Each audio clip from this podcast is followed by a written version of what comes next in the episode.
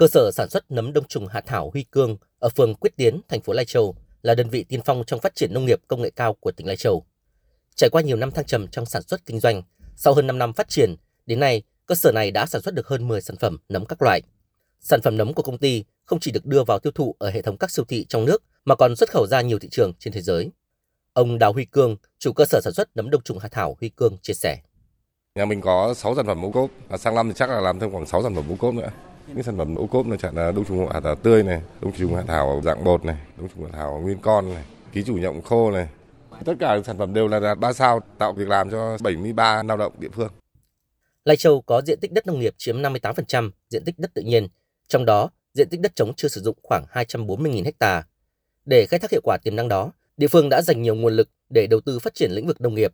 Chỉ tính riêng trong giai đoạn 2021-2025, nguồn ngân sách mà Lai Châu dự kiến đầu tư cho lĩnh vực nông nghiệp là trên 1.000 tỷ đồng. Đến nay, địa phương đã thu hút được gần 100 doanh nghiệp, nhà đầu tư với gần 100 dự án liên kết sản xuất được triển khai thực hiện. Ông Nguyễn Hữu Phước, Phó Tổng Giám đốc Công ty Cổ phần Cao su Lai Châu 2, một trong những nhà đầu tư đang triển khai dự án tại tỉnh Lai Châu cho biết. Đến thời điểm hiện tại thì công ty đã đem vào khai thác là 3.795 ha đến tổng số 4.720 ha vườn cây công ty đang quản lý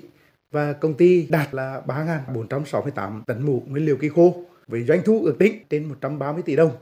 Công ty đã tạo công an việc làm thường xuyên cho hơn 1.000 lao động là đồng bào dân tộc thiểu số tại địa phương với mức thu nhập bình quân là 5 đến 6 triệu đồng trên tháng, góp phần nâng cao thu nhập, ổn định đời sống và xóa đói giảm nghèo cho bà con trên địa bàn.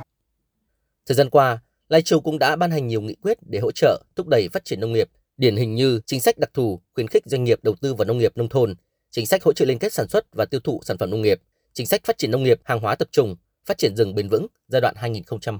2021-2025. Theo ông Hà Trọng Hải, Phó Chủ tịch Ủy ban nhân dân tỉnh Lai Châu, từ các chính sách này, nền nông nghiệp địa phương đã có nhiều bứt phá, góp phần nâng thu nhập bình quân đầu người trong khu vực nông thôn lên gần 20 triệu đồng trên một người trên một năm, nâng số xã cán đích nông thôn mới lên 39 trên 94 xã và toàn tỉnh đạt trung bình 15 tiêu chí trên xã. Hiện nay Lai Châu đã hình thành rất nhiều các vùng sản xuất tập trung như vùng chè có khoảng 10.000 ha, vùng cao su sấp xỉ 13.000, vùng quế là trên 10.000, vùng cây ăn quả khoảng 8.000 ha, vùng mắc ca sấp xỉ 7.000 ha. Cùng với những cái sản phẩm nông nghiệp hiện nay rất là đặc trưng, Lai Châu phát triển được 171 sản phẩm ô cốp từ 3 sao trở lên và sản phẩm nông nghiệp của Lai Châu cũng có rất nhiều cái sản phẩm được bạn bè quốc tế và trong nước đánh giá rất là cao. Ông Hải cũng cho biết trong thời gian tới, Lai Châu sẽ tiếp tục khai thác có hiệu quả các tiềm năng, lợi thế để phát triển nông nghiệp gắn với xây dựng nông thôn mới, từng bước chuyển dịch nền sản xuất nông nghiệp theo hướng nâng cao hệ số sử dụng đất, nâng cao giá trị nông sản, chuyển đổi hình thức sản xuất nhỏ lẻ sang thâm canh, sản xuất hàng hóa tập trung quy mô lớn gắn với an toàn vệ sinh thực phẩm và bảo vệ môi trường.